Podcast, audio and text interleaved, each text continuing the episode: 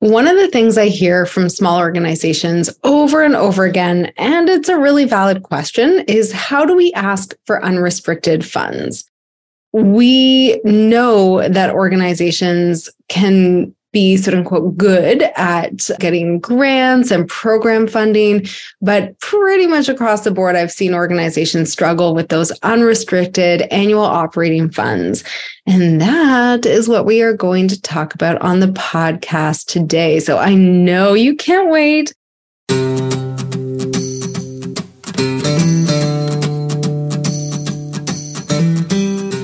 My name is Cindy Wagman, and I'm your host of the Small Nonprofit Podcast, where we bring you practical, down to earth advice on how to get more done for your small organization. You are going to change the world, and we are here to help. So I just want to dive right in because this topic is a hot one. It's my pleasure to introduce Aimee Lindenberger, who is the founder of Refocused Fundraising, and she specializes in fundraising communications and legacy giving. Aimee, welcome to the podcast. Thanks so much, Cindy. I'm really glad to be here with you today. I'm so glad you reached out to talk about this topic because I actually don't think we've ever explicitly talked about it on the podcast, yet it is probably one of the most important things running through the back of people's minds as they think about fundraising. So, tell me a little bit about your experience and how this came to be a passion of yours. Well, it's funny because it does, like you said, it comes up all the time. It is one of those things that people struggle with and they struggle to articulate to supporters why it's important.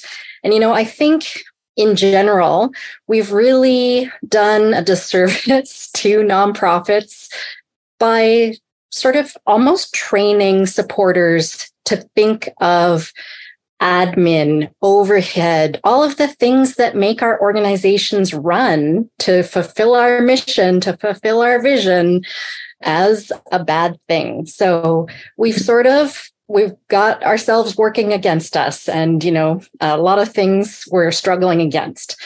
But I think I have sort of because I've come into everything a little bit backwards in my fundraising career, I think it's really helped. And mm. part of what that is, is that I've approached everything starting from a place of legacy giving. That's mm. where I got my mm. start in fundraising. And so, because that's where I started, my instinct has always been in any appeals, any sort of donor communications to really lean in to the big values and vision conversations to talk about the big why people give to the causes that they care about. Mm. And so that work originating in my legacy giving work with organization really helped clarify the meaning behind people's connection to the cause that they weren't necessarily considering when talking about other types of giving. And so it wasn't until the pandemic hit when a lot of clients sort of had to downsize a little bit and they started looking to get some help with outside appeals and I started doing a little bit more annual giving, that I started sort of testing some of these theories. And especially during the pandemic, funds for unrestricted funds were just at, you know, absolutely necessity because no mm-hmm. one knew what you were going to need money for the next day, the next month. And so more than ever, that was the need. Amazing. Um, and it just worked wonders. So reaching out and talking about that really the biggest, juiciest elements of who people are, what they believe in, and tapping into that is really what the nugget of the start of the success is. Amazing. So I want to just, for people who don't have experience with planned giving, I think it's important to note or legacy giving that one of the reasons you sort to communicate at that high level well there's two reasons. One is that's what taps into the emotions but also if you're if someone's committing a bequest today and you don't get it for 20 years from now you don't know what the programs are going to look like in 20 years. You don't you can't tell a donor today that your money is going to do this in 20 30 years from now. We have to keep it vague. Exactly. So, yeah. Tell me a little bit about, like you mentioned, sort of get to know who they are and what they believe. How do you start to pull this information? It sounds like instead of like coming up with it while you sit at your desk, like dreaming away, you actually are extracting or pulling this information out of donors. So tell me if that's true. And if so, how do you do that? I mean, in part it's true, but in part it's really about thinking. In general, I think we know you know, any organization doing the work in the world, when we're inside that organization and we're firefighting every day to keep the doors open, to keep the programs running, we know the budget shortfalls, we know we need this piece of equipment. That's what we get caught up in talking about. And so we talk to donors about that a lot. We talk about our need today, our need mm-hmm. The issue we're having, the problem we have and we sort of talk a lot and they start to think you know they love the organization but they start to feel like they're keeping us afloat because mm. they love us they think about us in terms of like needing these day-to-day things but we're not really necessarily moving the needle to the big vision of how they want the world to be better and we're the organization that they trust to deliver in the way that they want their specific ideal of how the world could be better in their local community or in terms of a healthcare issue or the environment or whatever it is that we are doing is the way that they think the world could be a better place. Mm-hmm. So that's really what I first sit back and look at when I'm working with an organization is say like what is the sphere that we are operating in here as an organization? And like, if someone's giving money to that, what are they hoping to achieve? Like, not on any individual appeal. It's not about they need this new piece of equipment. It's not about that year end appeal. They need to make up X number of dollars so that they're not in the red. It's like which generally is not a great ask, anyways, right? Like, yeah, definitely, that's not what we want to say. Generally speaking, sometimes there's emergency appeals so tell me, and I think that that's so important. And as you said, like sometimes we operate on that level day to day. So, what do we need to do to get out of it and remind ourselves of that bigger vision of that longer term transformation? Yeah, I mean, it's a good question because, you know, so my first step is often I'll look at an organization's mission, vision, and values. But even those are sometimes terrible. So I would often recommend the organization take a look at those. But if they're kind of the boilerplate, like values of honesty, integrity, and teamwork, then, then, you know, those are kind of to me table stakes. Like everyone should have those. Those aren't anything meaningful or unique. So, what are the unique values of your organization that sets you apart from another organization that does similar work to you? What is it that your donors are giving and that the staff who come to you who want to be a part of your program as opposed to working somewhere else? What are the volunteers coming to be a part of instead of working, you know, giving their time somewhere else? What is it really that you mean in the world that is different? and and so from there you sort of get okay here's who we are as a personality as an, an organization and you know here's what we're trying to achieve and so i my philosophy is all about talking to people who are human which is hopefully most of your viewers yeah. as if they're human so i really like to encourage no sort of on behalf of all of us and, and no sort of org speak, not really formal, just talk to people like they're people. And mm-hmm. even even when granting, the people reading it are still people. So like I think you really can add some human connection, emotion, vision, all of those things to make the person at the other end inspired by what the future you envision is regardless awesome. of the ask you're making. Mm-hmm.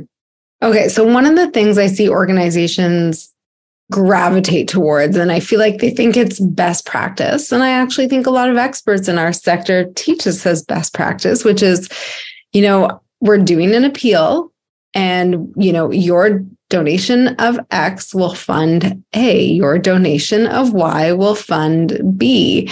And that feels sort of in opposition to what you're talking about in terms of and it truly is like sometimes those are operational expenses and we just mm-hmm. package them in a fancy way but uh, of course the organization unless they have some like fun legalese that's what they need to use the money for. So how do we move do we move away from that? Do we do it differently? How do we actually take these vision based big important society changing ideas and actually build asks around them yeah, I think there are, I think there's room for both, is mm-hmm. my answer, really.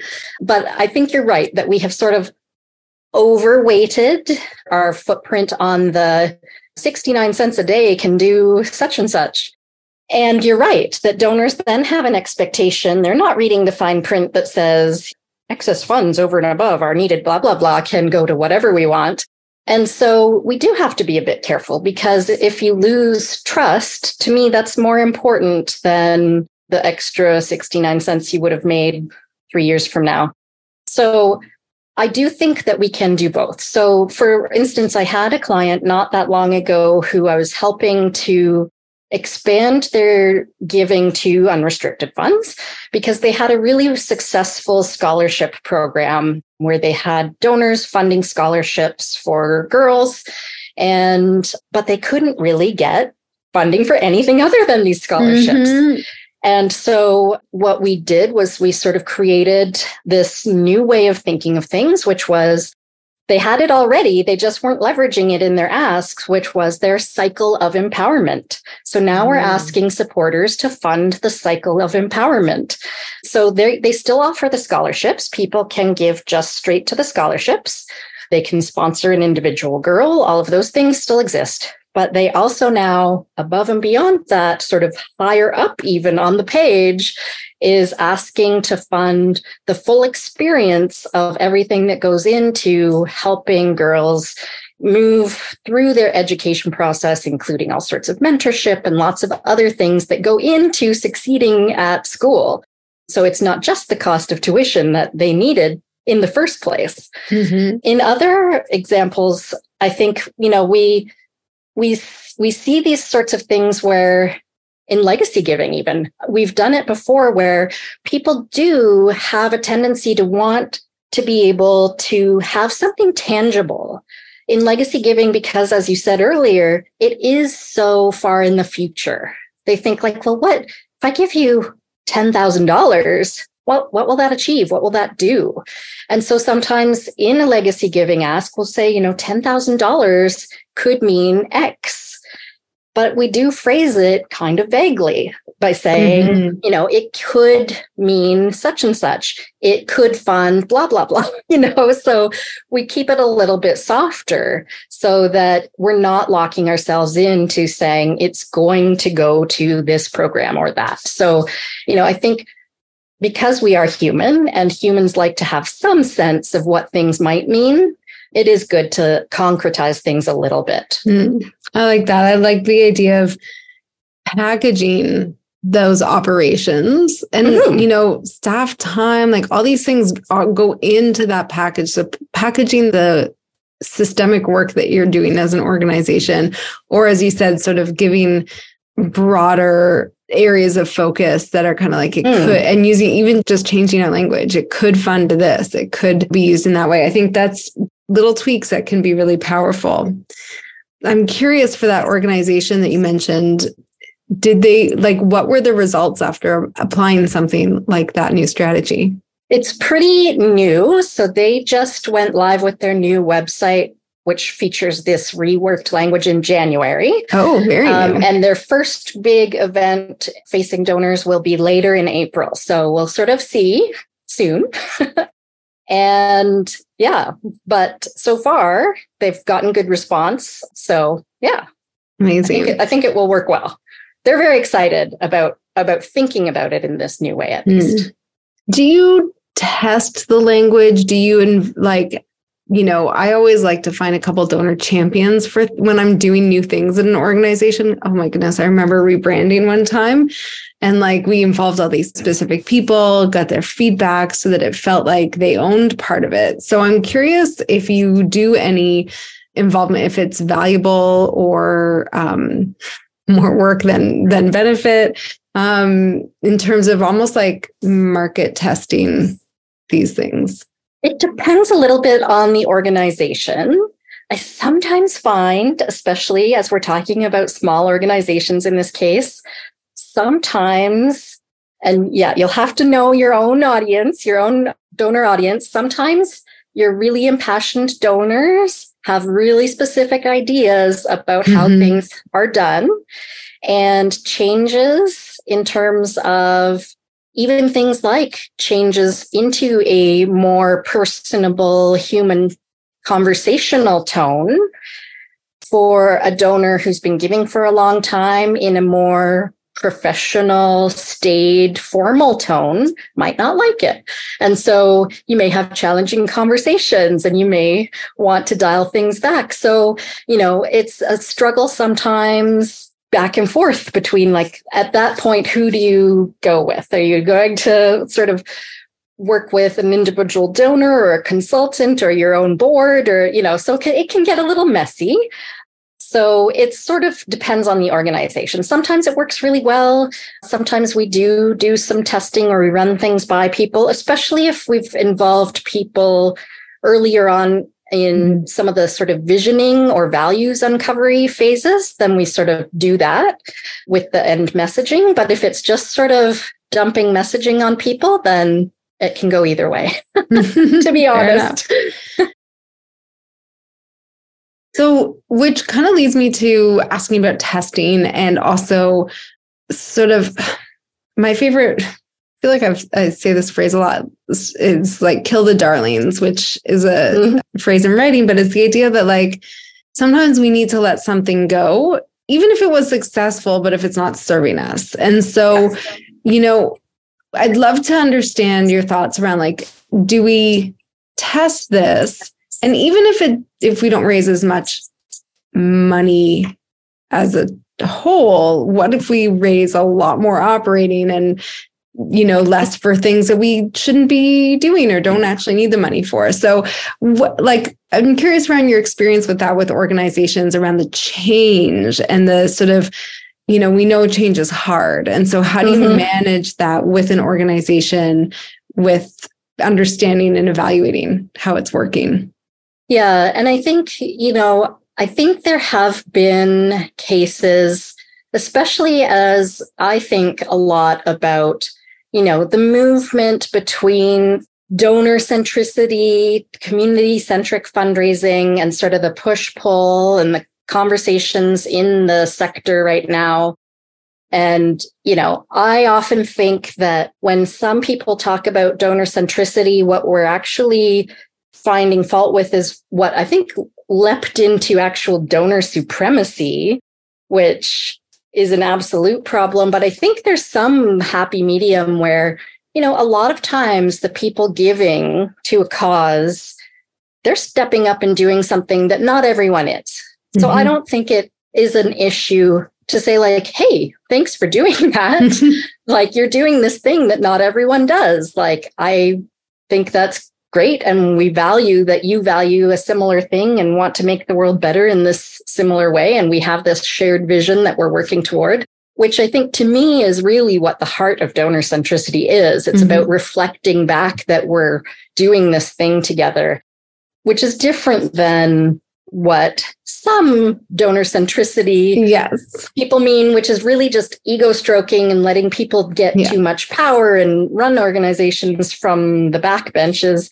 so similar things have happened there where we've really had to make some shifts in organizations and, and maybe had to sacrifice some money as we're changing how we're talking mm. about things and and having hard conversations or potentially also at the major donor level maybe losing some major donors but for the good of the overall health of the organization in the longer term and i think you know as things move and you have those conversations and you like you say you trial things and you see like it's a it's a balancing act i think. Mm-hmm. some of the things that i've seen we've tweaked things as we've gone along but we're we're incrementally making those changes. And so sometimes the decision is like okay we'll roll this out slower we'll mm-hmm. make these a little softer.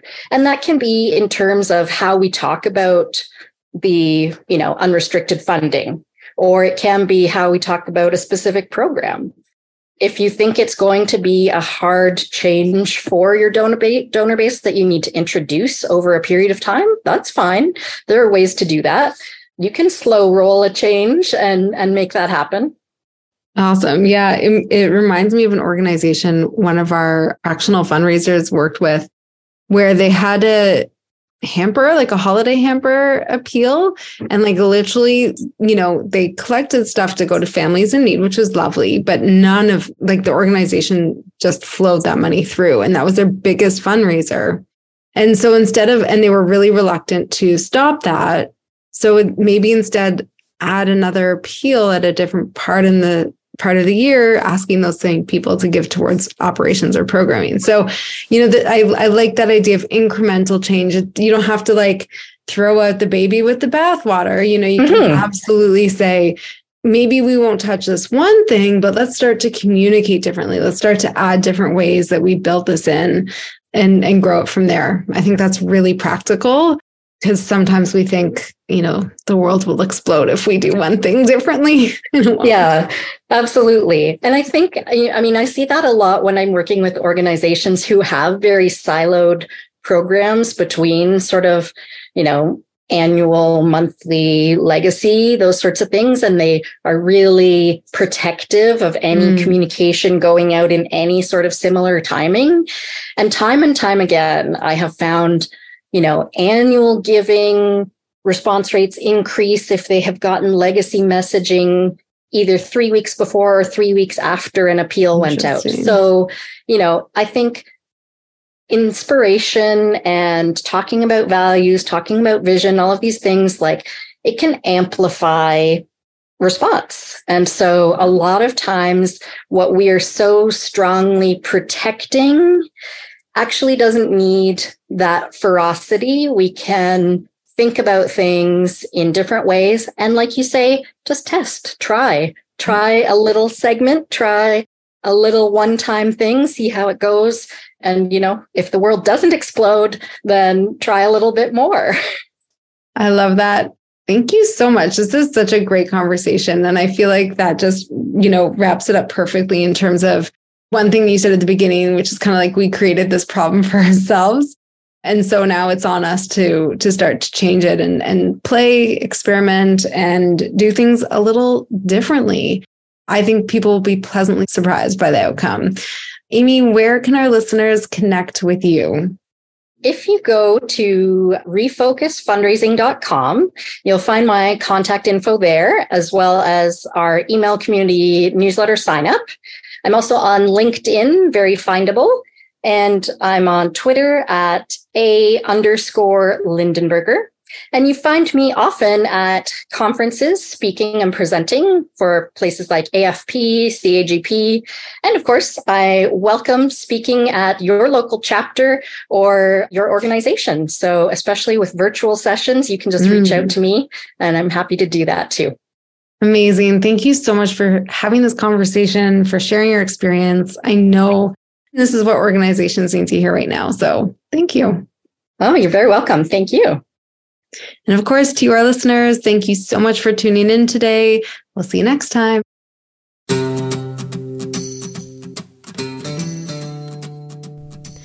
Well, folks, that's it for today's episode of The Small Nonprofit. I'm your host, Cindy Wagman, and this show is brought to you by The Good Partnership. As a reminder, if you want more resources around raising more money for your small nonprofit, visit thegoodpartnership.com and download our free fundraising strategy guide. I'll see you next week.